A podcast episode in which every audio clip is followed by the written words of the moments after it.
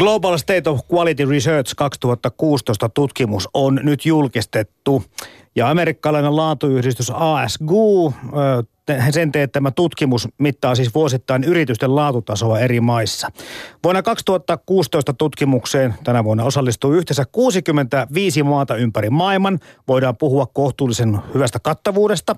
Suomestakin tutkimuksessa oli mukana yli 200 organisaatioita. Ja nyt sitten lähdetään puhumaan siitä, mitä tutkittiin ja minkälaisiin tuloksiin päästiin. Tervetuloa Suomen laatukeskuksen toimitusjohtaja Tani Järvinen. Kiitoksia. Ja suomalaisen työn liiton tutkimusjohtaja Jokke Eliala. Terve, terve. Jaha, onpa kyllä mielenkiintoista luettavaa. Mä luulen, että, että tässä kun ensimmäiset tiedot alkoi tulla, Tani Järvinen, tästä tutkimuksesta ö, esiin, niin, niin moni vähän niin kuin tiputteli leukaa alaspäin hämmästyksestä, että hetkin, eikö tämä suomalainen laatu ole kuitenkin se asia, minkä takia tämä pikkukansakunta on pärjännyt? Juuri näin, ja tuota, me koko ajan hoimme tätä mantraa, että suomalainen laatu, suomalainen laatu, mutta aidosti EU-tutkimusten perusteella, kun ollaan tehty tämmöisiä subjektiivisia tutkimuksia kuluttajapuolella, että mistä maasta tulee parhaat tuotteet ja palvelut, niin Suomi on kärjessä.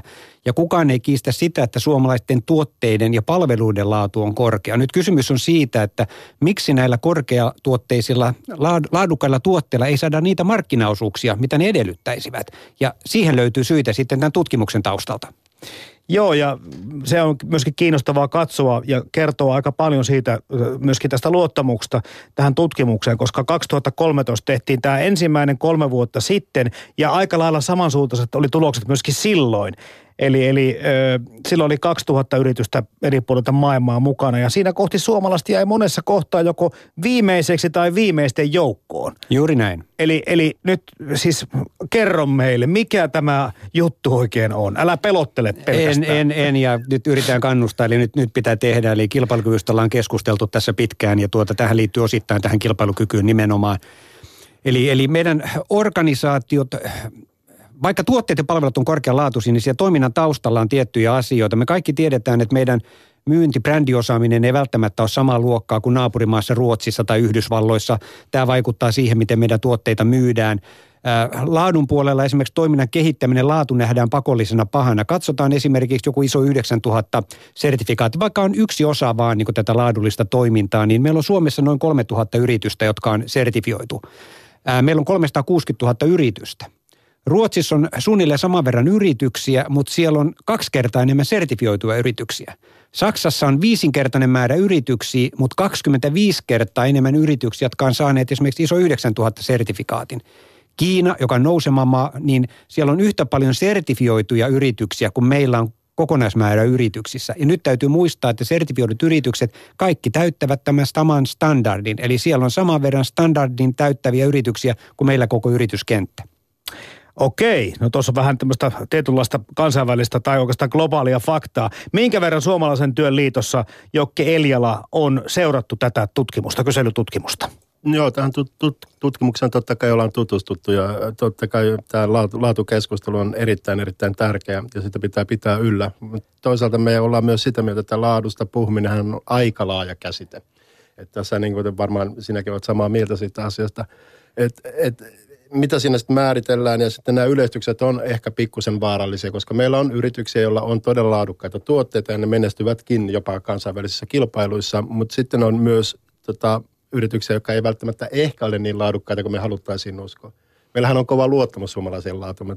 Meidän omien tutkimusten mukaan jopa 95 prosenttia sanoo, että laatu-hintasuhde on tärkein. Tätä just tarkoitinkin. Joo, just mm. näin, että, nämä on, niin kuin, että meillä on kova luottamus siihen – Kansainvälisissä vertailuissa joo, ei ehkä pärjätä niin hyvin, mutta toisaalta Saksassa ja Venäjällä luotetaan suomalaiseen laatuun edelleen. Saksalaisella autollahan on ollut pikkusen laatuongelmia tässä viime aikoina. Että kyllähän joka maassahan totta kai korostetaan oman, oman maan tuotteita. Että se ei ole mitenkään niin omituista, että se uskotaan oman maan laatuun enemmän kuin mihinkään muuhun. Mä nostan kohta esille täältä, kerro jo etukäteen, semmoisia heikkoja kohtia, mitä suomalaisessa laadussa tai laadun puutteessa voisi olla. Myynti, asiakaspalvelu, työnlaatu, kiire, johtaminen, jopa omistaminen saattaa olla yksi laatuihin vaikuttava seikka. Mutta tähän kyselyyn mennään vielä hetkinen. Tässä on neljä tämmöistä asiaa, Tani Järvinen, jotka kiinnitti niin tutkijoiden erityishuomion, mikä tai miten suomalaisilla yrityksillä missä kohti on eniten parannettavaa. Ja tässä oli ykkönen asiakasrajapintojen kuuntelu, kakkonen laadun, laadun taloudellisten vaikutusten mittaaminen, sitten big datan hyödyntäminen ja neljäs kohta toimittajaverkoston hallinta. Avataan vähän näitä kaikkia asiakasrajapinnan kuuntelu. Tarkoittaako tämä nyt sitten yhtään samaa kuin se meidän kuulu asiakaspalvelu, joka ei ole vielä ollut välttämättä asiakaslähtöistä? Tämä on juuri niin kuin tuota kollega sanoi, että on vähän laajempi käsite. Eli tuota, meillä on erilaisia menetelmiä, kuunnellaan asiakas. Heitän sen kysymyksen, me kuunnellaan, mutta ymmärretään, ymmärrämmekö mitä asiakas sanoo. Eli miten me johdetaan meidän organisaatiota sitä tiedolla, mitä me saadaan asiakkaalta. Että se ei riitä, että asiakas antaa esimerkiksi palautetta positiivista, negatiivista, mutta sen pitää johtaa johonkin, jotta palvellaan paremmin. Joo, nyt kun tuon heitit tässä, niin meillähän on kaikenlaisia niitä hymynaamuja, mitä voit käydä painamassa, mutta välttämättä ne kuulemma nekään tulokset ei johda aina yrityksissä semmoiseen niin kuin tuotekehittelyyn. Juuri näin. Katsotaan jotain reklamaatiokäsittelyä esimerkiksi tuota ihan kuluttajapuolelta, niin, niin Suomessa teet valituksen jostain asiasta, niin hyvä, jos saat vastauksen siitä, että olemme saaneet tuota sähköpostisia, palaamme asiaan ja sitten ehkä jossain vaiheessa kuulet jotain. Katsotaan nyt amerikkalaista organisaatio, laitat reaaliajassa viestin netin sieltä tulee heti palaute, asiakas henkilö ottaa sinuun jollain tavoin yhteyttä netin kautta, lähtee käsittelemään sitä, saat jonkun voucherin, että hei, sulla on paha mieli, osta tuosta vaikka meiltä uusi tuote. Eli se asiakkaan tyytyväisyys saadaan nousemaan heti, vaikka sitä itse ongelmaa ei korjattaisikaan samalla mikä tätä voi selittää? Siis tämähän on varmaan tilanne, johon moni meistä on törmännyt ja joku joskus kuvailista mulle näin, että niin, että, että, että hän on mennyt takaisin kauppaan ja sanonut, että mä yritin ostaa teiltä tämmöisen laitteen Y, mutta te myyttekin mulle ongelman, koska laite oli siis rikki. Ja reaktio oli se, että, että ei ehkä välttämättä voida ainakaan ihan heti tehdä mitään ja katsotaan joskus myöhemmin. Ja hirveän vaikeaa oli. Niin mikä tämmöistä toimintamallia selittää? Varmasti kulttuurikysymykset on yksi, että tuota, mutta mut tämä liittyy niin laatuun myös, että tämähän on palvelulaatua. Eli meidän pitäisi saada meidän palveluprosessit toimimaan niin, että mietitään, että miten se asiakas pidetään tyytyväisenä, miten asiakas on oikeasti meille se kuningas, hänhän tuo meille se rahan. Eli meidän pitäisi se palveluprosessi hyödyntää digitalisaatiota, mistä puhutaan tänä päivänä todella paljon, eri menetelmiä kouluttaa henkilöstö, mutta jotenkin tuntuu, että meillä laatu ja kouluttaminen on tällaisia pakollisia pahoja, että ne on kulueriä eikä ajatella, että nehän on ehdottomasti investointia siihen tulevaan menestykseen. No mä otan vähän Siljan esimerkistä kiinni, mutta toisenlaisen, vastakkaisen. Mä oon pannut merkille myöskin tämmöistä taas uutta verta tässä palvelun tai asiakaskuuntelussa ja reagoimisessa. Mä vein homeisen leivän takaisin lähikauppaan. Sain sieltä uuden tuotteen ja rahat. Siis en pelkästään vaan jompaa kumpaa, vaan niin kuin tuplana takaisin, joka tarkoittaa kyllä sitä, että mä tulen käymään tuossa kaupassa hei tulevaisuudessa niin kauan kuin se siinä on. Tässä on toteutettu palvelulaatu niin. erinomaisesti. Eikö tämmöistä nyt niin kuin myöskin jo Keilillä Suomessa on entistä enemmän? Kyllä joo. Tota, itse asiassa tämä on aika kiinnostavaa. Me ollaan tehty muutama tutkimus. OPhan teki suur, suuryritystutkimuksen tässä lähiaikoina viime, viime vuonna, missä tavallaan kysyttiin, että mihin ollaan panostamassa, niin investointeja ja aineettomista investoinnista myynti. Y- yllättäen on niin se yksi tärkeimpiä, minkä tullaan panostamaan. Ja uudet tuotteet, tuotekehitys – ja sehän on myös lähtökohta sille niin laadun parantamiselle, koska jos me puhutaan nyt kilpailukykyongelmasta, niin eihän me voida jäädä vain tuottamaan vanhaa tuotetta ja sitä kautta lähteä rakentamaan sitä maailmaa, koska maailma muuttuu Eskoseni ympärillä koko ajan. Ja tästä johtuen tavallaan siihen panostaminen on hyvin, hyvin tärkeää yrityksellä. Ja yllättäen myös johtajuuden laadun parantaminen strategisena painopisteenä on nousussa. Et niin aika, aika mielenkiintoisia, jos mietitään näihin tuloksiin, mitä tässä ollaan puhuttu. Me ollaan taas kysytty omassa tutkimuksessa, jossa haastateltiin noin 613 yrityksen eh, tota, johdon edustajaa ja heidän mukaan niin asiakassuhteet, markkinointi ja henkilöstökoulutus on niin ne tärkeimmät, jotka, joihin he ovat panostamassa rahaa ja laittamassa tavallaan investointeja pikkusen enemmän tai tosi paljon enemmän. Et, tota, ne on kiinnostavia lähtökohtia, että onko tässä nyt tapahtumassa sitten murros ja ymmärrys sitä kohtaan, että asiakas on kuningas tai niin kuin aikoinaan ollaan puhuttu toimittaa se tuote ei pelkästään itsestään myy. Mm. Että tota, siinä pitää olla myös muita niitä funktioita, jotka ennen on nähty ehkä to- tukifunktioina, niin nyt ne nähdään ehkä enemmänkin semmoisena tärkeänä keski, kes, keskiössä olevana asiana tämän palveluiden ja tuotteiden myynnin kautta ja laadun, laadun varmistamisessa tässä mielessä. Niin, jos mä, onko tähän, tähän, nämä kaikki liittynyt toisiinsa, nämä meidän mm, puheenaiheet, mitä tässä kyllä. yksittäisiä juttuja otetaan mukaan. Mutta tämä oli myöskin hämmästyttävää tässä, tässä Tani Järvinen tässä teidän kertomassa, raportoimassa tutkimuksessa se, että suomalaiset yritykset eivät niin kuin oikeastaan ole hirveän kiinnostuneet mittaamaan sen laadun taloudellisia vaikutuksia tulokseen tai niin kuin, niin kuin näitä rahavirtoja. Ja tämäkin kuulostaa mun mielestä kovin niin kuin takaperoselta, että miten Kuulisin, niin... että raha kiinnostaa. Niin, että se, e- eikö se automaattisesti ihan selvää, että nämä on niin kuin ydinkysymyksiä, ihan niin kuin nämä peruslähtökohtia. Ju, juuri näin. Että kaikki tiedämme, että tuota, me elämme kvartaalitaloudessa ja päätöksiä tehdään hyvin nopeastikin taloudellisten tunnuslukujen perusteella. Mutta sitten jos me lähdetään niin miettimään sitä niin laatuun liittyvät asiat, eli prosessien toiminnan kehittäminen ja tällaiset asiat, niin niihin liittyvien mittareiden rakentaminen yrityksissä ei olekaan ihan helppoa. Et se vaatii jonkun verran tuota ymmärrystä ja työtä ja – onko sitten aikaa siihen, halua lähteä siihen, niin, niin välttämättä ei olekaan niitä mittareita, joilla heti pystytään katsomaan, että totta kai jos meillä on jotain Six Sigma Black Belt, jotka tekevät isoja projekteja siellä, niin me pystytään laskemaan, minkälaisia kustannussäästöjä saadaan. Mutta ihan tällaisten operatiivisten mittareiden laadun yhdistäminen ei välttämättä ole kaikille ihan helppoa. Mm ylipäätään niin pehmeiden tavallaan arvojen Juuri näin. Niin esiin nostaminen on hirvittävän hankala ja niiden mittaaminen on yleensä ollut tosi, tosi haastavaa.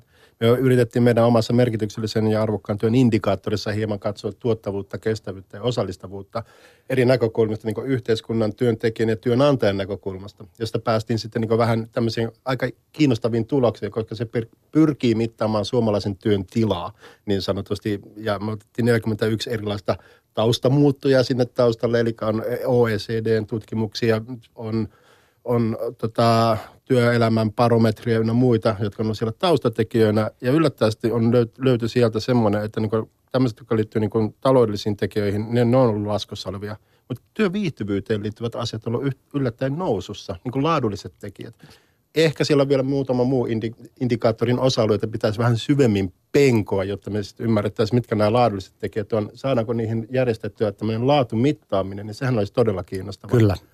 Niin tässä tutkimuksessa selvisi siis se, että, että tota, liiketoimintaan laadun vaikutusta mitataan paljon vähemmän. Suomessa 51 prosenttia yrityksistä, mutta maailmalla 80 prosenttia yrityksistä. Maailmanluokan yritykset 80 niin. prosenttia Miksi tässä ero on näin suuri sitten? Niin kuin tuossa käytiin, että se ei välttämättä ole helppoa. Siihen pitäisi niin kuin panostaa. Eli resurssipuute. Tämä oli tutkimuksessa yksi asia, mikä nousi Suomessa esille. Eli Suomessa esimerkiksi laatutoiminta ja toiminnan kehittäminen, sehän kilpailee samoista resursseista kuin markkinointi, kouluttaminen ja muu. Eli siellä joudutaan koko ajan näitä rajattujen resurssien välillä tehdä sitä asiaa, että mihin ne rahat laitetaan. Jossain muissa maissa saattaa olla niin, että, että siellä laatuun ja toiminnan kehittämiseen on suoraan allokoitu tietty määrä rahat, sen ei tarvitse tapella muista. Ja sitä kautta voidaan hyödyntää sitä paremmin kuin me täällä. Entä sitten tässä organisaatiossa, jos ajatellaan tätä, että kuinka hyvin niin kuin organisaatiossa vaikkapa työntekijät sitoutuu sitten tämmöisiin laatuasioihin? Onko heidät niin kuin osallistettu siihen näihin, näihin tekijöihin ja tietä, onko tässä tietoa myös tarpeeksi? Myöskin tässä tutkimuksessa oli yksi osa-alue siitä, että miten tämmöiset laatuun liittyvät mittarit on sitten – integroitu niin palkitsemisjärjestelmään, niin me oltiin siinäkin hieman jäljessä sitten muita maita. Että totta kai, että jos me, me tiedetään, että työmäärä on kova, meillä on kaikilla kiire, on stressi, on, on, on työpaineita, että jos siihen pitää sitten yhdistää tämmöinen jatkuva parantaminen ja toiminnan kehittäminen, mutta se ei näy sitten siinä tietyllä tavalla henkilöstön palkitsemisessa, niin miten se sitten motivoi tekemään sitä ja miten se johto mahdollistaa organisaation kehittämään sitä toimintaa, koska siellä missä työ tehdään, niin siellä on paras kehittää aina. Mm, mutta kuitenkin työelämän laatu ja esimerkiksi tämmöinen osallistavuus, niin kuin tuossa Jokke toi esiin, niin ne on kuitenkin kehittynyt positiivisesti. Liittyykö tällaisiin asioihin sitoutuminen yhtään esimerkiksi tähän osallistavuuteen? Onko siinä sellaisia tekijöitä, joita voitaisiin esimerkiksi hyödyntää, kun mietitään sitä, että miten Joo. henkilöstö osallistuu laadun Joo, itse asiassa tuossa kun katsoo sen indikaattorin taustalla olevia tekijöitä, siellä on esimerkiksi sairauspoissaolot, joka on vähentynyt itse asiassa. Työurien pidentyminen on tapahtunut yllättävää, jos me niin mietitään, mitä keskustelua Suomessa tällä hetkellä käydään näiden kautta. Mutta sitten kun mennään sinne sisälle, tavallaan yrityksen ja organisaation sisälle, niin tota, se mikä on tärkeintä on luultavasti se, että miten paljon osallistutetaan niitä ihmisiä sen oman työkuvansa muodostamiseen ja tekemiseen ja sitä kautta niin parantamaan niitä erilaisia tapoja, mitä voidaan tuoda sen oman työkokemuksen kautta siihen toimintaan. Ainakin meidän laadullisten tutkimusten mukaan tämä olisi suorastaan se trendi, minne suuntaan suomalaiset on menossa. Ehkä me ei olla vielä päästy sinne asti. Se on, se on hyvä. Että, että tänne päin oltaisiin menossa kovaa vauhtia. Että, siis ihmiskeskeisyys alkaa nousta niin sanotusti trendinä hyvin voimakkaasti. Eli asiakaskokemuksen ymmärtäminen, sitä yritetään lisätä. Big Datasta mulla on pikkusen erilainen mielipide, mutta me voidaan keskustella siitä myöhemmin. Ja sitten, tota, sitten tuosta tuosta, että niin ihmis, ihmiskeskeisyys myös työyhteisössä ja työntekijöiden osallistuttaminen sen oman työkuvan kehittämiseen. Ja nämä lähtökohdat on niin ne kiinnostavat. Aika kiinnostava esimerkki on esimerkiksi Karkotek, joka aikoinaan innovoi oman asiakkaansa kanssa konttien säilytyy, kun laivalla viedään kontteja, että miten saadaan 10-20 prosenttia pienemmäksi se konttien tota, määrä. Tai siis voidaan lisätä konttien määrää, kun saadaan 10-20 prosenttia pois hukkatilasta. Ja se oli täysin heidän niin asiakkaan kanssa tapahtuvaa innovointia. Tämmöisiinhän meidän pitäisi pyrkiä, jos me halutaan niin parantaa Kyllä. laatua, kilpailukykyä ja, ja, ja, ja muita, muita toimia tässä työyhteisöissä. Mm, ja varsinkin kun tiedetään, että se on aika iso tekijä, että esimerkiksi työntekijä kokee, että, että hänen niin kuin, hän pystyy itse vaikuttamaan ja sitten toisaalta myös onhan siellä paljon ideoita ja näkemystä tietenkin työntekijäpuolella esimerkiksi siitä, että, että miten näitä asioita kannattaa hoitaa, että hehän sen näkee joka päivä, että jos joku asia ei kerta kaikkiaan toimi. Täällä joku boksissa kommentoikin, että suoritusportaan sitoutuminen on laadun tai. Hei, Big data tuossa jo Jokke Ellilan puheessa vierähti ja, tai vilahti ja se oli yksi niistä kohdista, missä suomalaisyrityksillä olisi parannettavaa. Meillä nyt tietenkin muutenkin tässä ajassa data, big data käsitteet pyörähtelevät. Musta tuntuu, että olisiko Tani Järvinen kuitenkin hyvä ihan vähän avatakin big dataa ennen kuin mennään siihen, että miksi tämä huonosti hyödynnetään. Joo, tota, tästä tutkimuksesta Big Data oli vain yhtenä pienenä kuriositeettina ja se ei suoraan liittynyt tähän laatuun, mutta siellä todettiin sitä, että se, miten tätä dataa, mikä ympärillä tulee ja miten pystytään erilaisia trendejä analysoimaan, niin ennakoimaan, tekemään skenaariotyöskentelyä näiden pohjalta, niin siinä me ei välttämättä olla samalla tasolla kuin tuota ää, kilpailivien maiden organisaatiot, mutta on meillä huippuorganisaatiot, jotka tekee tätä päivittäin. Et en, en koskaan sano sitä, että kaikki olisivat huonoja, mutta se mitä niin kuin laadussa pyritään aina on se, että pyritään niin kuin sitä vaihtelua pienentää. Että meillä on huippuorganisaatioita, mutta sitten jos me otetaan se suuri massa, meidän PK-yritykset, meidän kasvuhaluiset yritykset, niin se mitä me toivotaan on, että sieltä massasta saadaan nostettua ylöspäin, eli se vaihtelu pienemmäksi. Siis Suomessa, mitä se menikään, 1-10 hengen yrityksiä oli 90 prosenttia meidän Suuri yrityksistä. Mietin vaan se, että miten sinä hyödynnät. Joo, ja big data on, tota, se on aika kiinnostava, koska periaatteessa me, meistähän kerätään koko aika tietoa. Nytkin meillä on varmaan matkapuhelimet päällä koko aika. Data, data virtaa niin sanotusti ympärinsä ja sen tiedon hyödyntäminen on to, toki tärkeää, mutta sitten siinä on niin kuin, se määrä on niin suunnaton, että meillä ehkä puuttuu tällä hetkellä jopa niitä tekijöitä, niin sanotusti Suomessa varsinkin. Et, et isoimmat yritykset ovat pystyneet ne haalimaan Jenkkilässä totta kai, mutta tota, tilanne on se, että tota big datassahan pitäisi pystyä pyrkimään pilkkomaan se palasiksi, jotta siitä saataisiin ymmärrys, joka voitaisiin viedä sitten siihen laatuun ja kokemukseen ja kokemuksen kautta luoda sitten uudenlainen niin näkemys siitä, että miten se tuote palvelee tai miten se palvelu palvelee sinua. Ja tästähän on se, niin se suurin haaste luultavammin suomalaisilla yrityksillä tällä hetkellä, että e, se tietotaito ei välttämättä ole niin hyvä vielä, missä me Kyllä. voitaisiin olla, koska meillähän on kuitenkin teknologista edistyneisyyttä ollut ainakin aikoinaan. Kyllä, näin niin, on. Tota, Eli datalouhioita tarvittaisiin enemmän. Datalouhioita, hyvä koulutus sulta kaikille tulevaisuuden nuorille. Niin mä en tiedä myöskin, kun tätä, sä sanoitkin tuossa Jokke, että tieto liikkuu, data liikkuu, tietoja kerätään yhä enemmän ja enemmän. Liittyykö tämä myöskin sitten siihen, kuka sen tiedon omistaa? Että kuka tällä kauppaa tekee, kuka pystyy, pystyykö meidän PK-yritykset hyödyntämään tätä dataa? Tämä oikeastaan? on juuri erittäin tärkeä kysymys, jos mietitään sitä, että kenen dataa omistetaan, koska myös terveys, terveys niin kuin tuotteita kun tuotetaan – niin siinähän kerätään myös niin dataa meistä. Tämmöinen trendi aikoinaan kuin quantified self, eli itsensä mittaaminen on ollut hirveän suosittua. Jokaisella on varmaan sykemittari tai joku muu laite, ja sitäkin voidaan hyödyntää esimerkiksi GBSn kautta kerätäkseen tietoa. Sairauksista kerätään tietoa. Kuka omistaa sen tiedon? Omistaako sen lääkeyhtiö vai sinä? Ja tästähän, tämähän on, että niin on puhuttu pitkään siitä, että onko data tulevaisuuden niin raha mitä me aletaan myymään. Itse asiassa onko se tulevaisuuden työ, että me myydään omaa dataa. Sitä saataisiin kyllä kerätä mun mielestä enemmänkin, kun mulla on tämmöinen uh, healthcare-tyyppinen uh, ohjelma tuossa kännykässä, joka laskee mun askelia, johon mä saatan sitten myöskin jotain treenitietoa välillä laittaa. Mä koko ajan odotan, että se tulee joku semmoinen, niin kuin, että hei, ostapa kuule jätkä nyt itsellesi tuo verenpainen mittari. Et nyt näyttää siltä, että ei hyvin mene. Eli tarkoitan vaan, että kyllähän täällä on, niin kuin, tässä olisi kaikenlaisia bisnesmahdollisuuksia. Mm, tai sitten vakuutusmaksu pomppaa. vakuutusmaksu voi pompata jo, että oletko halukas siihen suuntaan menemään, se on toinen kysymys. Mm, tämähän on kaksi vähän ristiriitaista on, tietenkin, kyllä, tai kyllä. vähän eri, eri tulokulmat, että halutaanko suojella yksityisyyttä, mm. mutta sitten toisaalta mm. tämä on niin kuin arvokasta markkinatietoa. Kyllä. Sitten neljäs kohta vielä, käydään tämäkin läpi vielä, mitä tarkoitetaan kaiken kaikkiaan toimittajaverkostojen hallinta. Se ei ole suomalaisella hanskassa niin hyvin kuin pitäisi Tani Järvinen olla. Joo, tuota, nyt jos me katsotaan niin onnistumisia Suomessa, niin pari päivää sitten tuli Turusta hyviä uutisia mm. telakalta, Turun telakalta tilauskanta vuoteen 2022 äärimmäisen paljon panostetaan toiminnan kehittämiseen, alihankintaverkoston hallintaan, eli koko ketju toimii sillä tavalla, että se palvelee loppuasiakasta. Mutta sitten jos me mennään jollekin muille toimialoille, me luetaan paljon, mitä tapahtuu rakennusteollisuudesta, vedotaan siihen, että ketjuttaminen on pitkää, kilpailutus on erilaista, ei ymmärretä laatuaspekteja, niin, niin me jäätiin siinä aika paljon jälkeen. Ja tätä ei ole kukaan niin kuin yritysjohtajakaan kiistänyt, että me hallitaan hyvin se ensimmäinen meidän alihankintataso. Mutta sen jälkeen, kun meidän pitäisi mennä alihankkijan alihankkijalle tai alihankkijan alihankkijan alihankkijalle pitämään huolta yllä siitä, että he täyttävät ne tarpeet, mitä meidän asiakas vaatii, niin kädet nouseekin ylös. Kun jossain muissa maissa ehkä on niin, että jos sä leikit meidän ketjussa, niin sun pitää täyttää nämä vaatimukset, muuten sä putot siitä pois. Ja tämähän on sen päätoimijan vastuulla pitäisi olla, ja sieltä tulla se mahtikäsky, että hei, jos sä toimit tässä, niin nämä sun täytyy täyttää. Ja pitää myöskin sitten huolta siitä seurannasta ja äh, hallinnasta.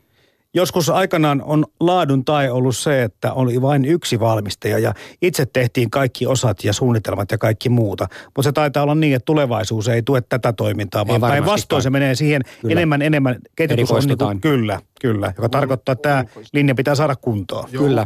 Ulkoistaminenhan on ollut pitkä trendi periaatteessa, että niin keskitytään siihen, mikä on oma osaamisen niin ydin, ja sitä aletaan niin kehittää sen kautta. Mutta ongelmana on myös se, että tavallaan niin tässä ketjuttamisessahan voi olla myös se, että tota, alihankkijat eivät välttämättä osaa arvioida sitä toisen, joka hankkii niitä niiden tota, tarpeita. Ja silloin niin tavallaan, vaikka se dialogi yritetään avata se keskustelu niiden välillä, niin ei välttämättä saada vietyä sitä tietoa, vaikka sä löisit halolla päähän suoraan sanottuna, niin ongelmaksi tulee sitten se just, että tota, miten sitten tämä, että tässäkin voisi olla varmaan joku laadun mittaamisprosessi, jolla voidaan varmistaa se, että oletko käyttänyt hyödyksesi meidän tietokannan tietoja, jotta voisit tuottaa meille sitä tavaraa, mitä me tarvitaan, jolloin se ketjutus saataisiin ehkä läpinäkyväksi ja Juuri näin. toimimaan sitä kautta paremmin. Me ollaan myöskin pieni markkina-alue, joka tarkoittaa, että sitten täällä ne ketjutukset tai alihankkijan, alihankkijan, alihankkijat tekee hyvin pieniä määriä voisin kuvitella, että sekään ei niin kuin tue sitä semmoista pitkäjänteistä toimintaa, että tiedetään, että mitä tulee, milloin tulee, että kaikki olisi niin kuin varmasti, koska ei ole varastoja eikä ole niin kuin mahdollisuuksiakaan. Juuri, pyritään siihen, että reaaliajassa toimitetaan asioita asiakkaalle, tuotteita, palveluita sillä hetkellä, kun tarvitaan ja varastot mahdollisimman pieniksi, mutta siihen taas digitalisaatio tuo erilaisia työkaluja mahdollisuuksia ja sehän meillä on yhtenä kärkihankkeena, eli hyödynnetään tätä, tätä digitalisaatiota ja sitä kautta palvellaan paremmin. Joo, tässä on niin esimerkkejä kyllä niin suurista mullistuksista. Zappos, yhdysvaltalainen kenkä ja varmaan jotain muitakin tavaroita nykyään toimittaa, niin tota, on tehnyt sillä, että niillä on vain yksi ainoa varasto ja ne on luvannut Yhdysvalloissa yhden päivän sisään toimittaa ne kengät sulle. Et tota, en mä tiedä, onko se nyt ongelma. Se on enemmänkin se, että niin kuin miten se digitalisaatio on hyödynnetty verkkokaupan mm. mahdollisuudet esimerkiksi tässä, tässä kohtaa. Ja on varmaan muitakin vaihtoehtoja, mitä voitaisiin tehdä digitalisaation avulla. Että siellä on paljon. Meidän vaan pitäisi ehkä enemmän panostaa myös siihen teknologian hyväksikäyttämiseen, eikä vaan huuta, että me ollaan hyviä teknologiassa. Kyllä. Täällä tuli Twitteristä viesti, että, että ongelmana kun suomalaiset asiakkaat eivät ole tottuneet vaatimaan laatua. Reklamaatio on yhtä kuin ikävä valitus. Mm. Eli se on nyt taas se asiakasrajapinnan kuuntelu ilmeisesti tässä se Tämä on nyt, tämä menee taas siihen kulttuuri asiaan, mutta jos me mietitään niin kilpailukykyä, niin pelkästään ei pidä katsoa kotimarkkinoita ja kuluttaja-asiakkaita, vaan kansainvälistä kilpailukykyä, julkisen sektorin kykyä tuottaa palveluita samalla veroeurolla enemmän kuin aikaisemmin ja, ja kokonaisvaltaisesti tätä. Ja tämä on se, miksi me heitettiin eilenkin ilmaan sitä, että pitäisikö meillä olla tämmöinen kansallinen laadun, laatuohjelma, vähän niin kuin Tsekeissä on ollut tai Kiinassa on, eli, eli vaikka se on yritysten ja organisaation vastuulla, mutta valtio antaisi sen suunnan ja, ja näyttäisi, että mihin me halutaan mennä. Joo, ja tähän voisi lisätä myös julkisessa hankinnossa voitaisiin käyttää myös tämmöisiä niin erilaisia kriteeristöjä. Totta kai se on hintalähtöistä, mutta tässä voidaan myös miettiä, että miten ne kriteeristöt muut on siellä. Esimerkiksi tota, jos mietitään palvelun ostamista ö, julkisilla hankinnoilla, niin voidaanko siinä miettiä esimerkiksi muita kriteeristöjä, että mitä sen jälkeen, kun se palvelu on ostettu könttänä, että ei oteta vain sitä könttäsummaa, että se maksaa nyt 100 000, koska sen jälkeen tulee jälkipalvelut ja tulee kaikkea muuta vastaavaa. Pitäisi. Jotka, Mm. Juuri näin. Pitäisi päästä elinkaariajatteluun, Aivan. eli se kokonaisajallinen hinta. Ja tämä nostettiin meille eilen esiin organisaatioiden puitteissa, että kun tuota hankintapuolella pitäisi olla niin selvemmin tämä laatukriteerit olla esille, ja miten se pisteytetään julkisissa hankkeissa, että sille saadaan tietyt luvut, että ei aina mennä sen hinnan perusteella. Kaikki tiedetään, että halvalla ei välttämättä hyvää saa. Mm, ja yleensähän ei saa. Tämä on tietysti iso kysymys nyt, kun sotea ja muuta väännetään mm. ja käännetään, niin siinä tietty on paljon funtsimista, että kuinka paljon painaa laatu, kuinka paljon hinta ja miten niitä sitten lopulta mitataan just näitä kustannuksia tai sitä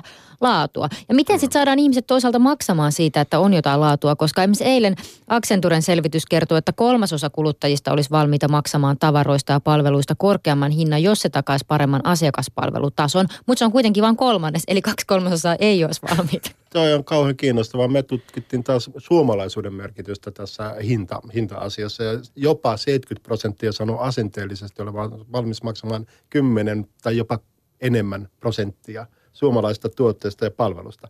Tämä on kauhean kiinnostavaa, että minkälainen näkökulma tässä on. Mutta totta kai, että miten, miten saadaan laadusta ostettua enemmän, niin totta kai se menee enemmän brändikeskusteluun sitten. Nyt mennään siihen niin immateriaaliseen ymmärrykseen siitä asiasta, että Kyllä minkä takia sä ostat jonkun esimerkiksi hajusteen, joka on sanotaan että vaikka miehille bossin tuote, niin miehet on sellainen, oh, toi on hyvä juttu. Et vaikka meillä on Suomessakin ihan samanlaisia deodorantteja, en mä tiedä mikä se sitten on, onko se bossit joku semmoinen juttu, jonka takia meidän pitää ostaa se, että me niin luodaan se imago itsestämme, että me ollaan vapaita miehiä juoksentelemaan. Mm, se on tämän ajan identiteetin rakentamista tietysti, tietysti siltä osin. Ja joskus sitten varmaan tämäkin, että jos ihmiset olisi valmiita maksaa vaikka kotimaisuudesta, niin sitten senkin selvittäminen vaatii kuluttajalta tietysti aina vähän, mm, vähän hommaa, kyllä. että se ei ole niin yksi, y, yksinkertaisen helppoa aina nähdä enää nykyään tuotteistakaan, että missä ne on oikeasti No tehty. joo, tässä periaatteessa sitten taas kotimaisuuden puolesta meillähän on ollut tätä kampanjointia esimerkiksi Keskon kanssa sinivalkoinen jalanjälki, jossa voidaan niin sanoa, että ne on Suomessa suomalaisia tuotteita ja sitten on näitä erilaisia merkkejä, jotka kertoo suomalaisuudesta avainlippu on työstä kertova merkki ja sitten on tietysti sirkkalehtimerkki, joka kertoo sitä raaka-aineista ja muista vastaavista. Kyllä niitä on mahdollisuus, mutta totta tosiaan. Se Mutta lista... laadunmerkkikin pitäisi olla. No, Juuri näin. Tästä olemme keskustelleet, että tuota, pitäisikö olla merkki, joka takaisi myöskin laadun. Mutta niin siis tuossa kun nämä prosessitkin mainittiin tässä, että on joissakin maissa laatusertifikaatteja enemmän yrityksille ja muuta, mutta on kuullut tämmöistäkin valitusta, että jossakin niin kuin, varsinkin ehkä jossakin pienemmissä yrityksissä, en nyt tiedä onko ne konepajayrityksiä vai muuta, mutta siihen laadunvalvontaprosessiin menee tosi paljon aikaa, siitä pitää tehdä dokumenttia, sinne pitää tehdä raporttia ja ikään kuin, että että se, se on niin kuin vähän niin kuin sitä laadusta pois se itse prosessi. Onko tässä voinut käydä jotenkin niin, että, että olemme tässä niin kuin vähän niin kuin vika kautta yritämme lähestyä tätä asiaa.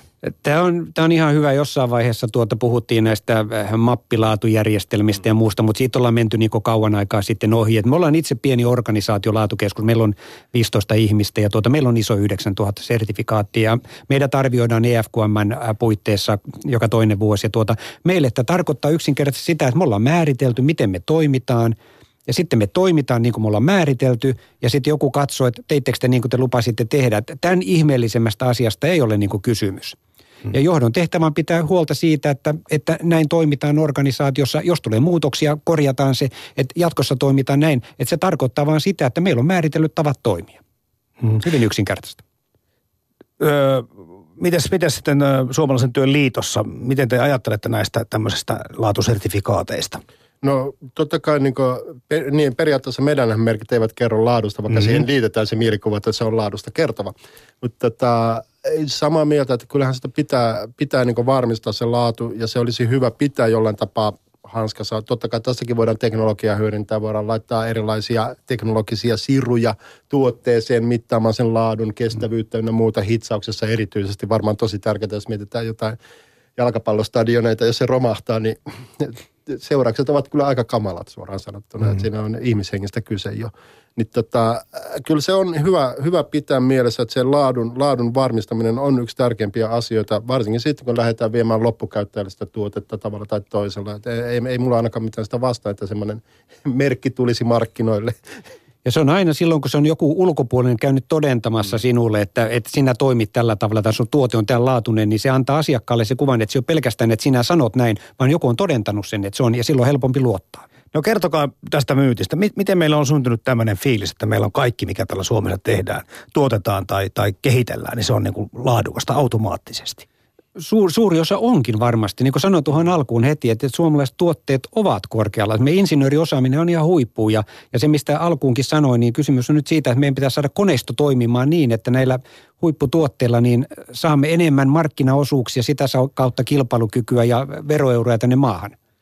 Joo, ihan samaa mieltä. Tota, ei, ei, ei luultavasti meidän tuotteessa laadullisesti mitään vikaa, eikä en mä usko, että me ollaan ainoa kansakunta, joka uskoo – kuin Jumalan sana. Pakkohan se on uskoa. kyllä, kyllä. Se on muu auto. Niin, mutta menepä kysymään vaikka englantilaisilta englantilaisista laadusta, niin ne on, että se on maailman parasta, että suomalainen tulee tosi kaukaa heidän mielessään. Mutta siis tämä on niin se ajatus siitä, että, tota, että meillä on paljon hyviä asioita, mutta meillä on vielä parannettavaa. Mä oon samaa Juuri mieltä näin. siinä, että niin meillä on sellaisia asioita, mistä me voidaan enemmän tuoda sitä niin esille ja olla vähän enemmän ylpeitä ehkä siitä meidän suomalaisesta laadusta ja jollain tapaa saada se sinne myyntivaltiksi tai rakentaa sitä kautta. Ei suomalaisuus itsessään myy. Se on ihan, se on ihan fakta. Se me Van, vanha sanonta, kuka sen kissan hännän niin. nostaa. Mm, ja onhan tämä niinku vaikka tämä paljon parjattu sääntely ja erilaiset, erilainen byrokratia, mitä, mikä täällä on, niin onhan siinä tietenkin tämä hyvä puoli siis ollut, että on tietty, tiettyä valvontaa tuotteissa, on niinku tietyt systeemit, miten asiat tehdään, että ei tule sellaisia tilanteita, niin kuin ei olla missään Kiinassa, missä sitten siellä äidinmaidon korvikkeessa onkin melamiinia. niin ja toinen asia, mikä tietysti pitää muistaa tässä, jos katsoo niin laajemmassa kaavassa ja globaalilla tasolla, niin Suomessahan esimerkiksi yrittäjyyden turvallisuus on kohtuullisen hyvässä laadussa, Kyllä. jos saan tätä sanaa käyttää tässä kohtaa. Mutta se tarkoittaa just sitä, että meillä on semmoinen toimintaympäristö, että täällä ei voida odottaa sitä, että sulle tulee esimerkiksi, jos joku tulee pyytämään sulta byrokraatti lisää rahaa, että et sä nyt maksanutkaan tarpeeksi tässä ja tuossa kohtaa, että täytyy tämmöinen ja tämmöinen sertifikaatti vielä hankkia. Että tota, meillä on paljon tämmöistä hyvää läpinäkyvää toimintaa, joka on sen laadun tai esimerkiksi, just esimerkiksi yrittäjyyden mahdollistamisessa. Otetaan vielä tämä, kun tämä globaali aspekti tuli tähän nyt mukaan, niin tämä, tämä että aika paljon tätä meidän niin kuin heikkoa kilpailukykyasetelmaa syytetään kuitenkin korkeasta kustannustasosta. Ja nyt sitten näiden tutkimusten mukaan, niin tämä laatu olisikin tässä ikään kuin tässä kansainvälisessä markkinoissa sen saavuttamisessakin avainasemassa. Eli, eli haukutaan väärää puuta. Tuota, jos voisi sanoa sillä tavalla, että tämä kokonaisuus on aina osien summa ja tämä laatu ja toiminnan kehittäminen on yksi osa. Yksi osa on tämä myyntiosaaminen, brändiosaaminen, yksi on johtaminen, yksi on tietysti kustannuksiin liittyvät tuota, veroasiat ja muut. Eli se kokonaisuudesta koostuu ja yksi osa on tämä laatu ja toiminnan kehittäminen, mutta siihen ehkä välttämättä ei ole tänä päivänä niin paljon pistetty panoksia tai nostettu esille. Ja se me halutaan, että nostetaan sekin tähän keskusteluun ja lähdetään kehittämään, jolloin me saadaan niin kuin laajempi vaikutus aikaiseksi. Joo, täysin samaa mieltä. Että laatu, on, laatu on tärkeä osa kyllä kaikkea tätä näin ja siihen brändäämiseen pitää panostaa vielä enemmän. Että meidän pitäisi enemmän ymmärtää se immateriaalisen puolenkin merkitys siinä, että tosiaan jos me ollaan niin vähän oltu insinöörivetoinen kansakunta, niin se ehkä on, että me luotetaan siihen meidän kyvykkyyteen, että meidän tuotteet on niin hyviä, että ne myy itsestään. Ja en mä oikein jaksa uskoa, että tämmöistä on kauhean paljon niin tässä maailmassa enää, koska on muitakin kilpailijoita, jotka meidän kanssa kilpailevat tässä tilanteessa.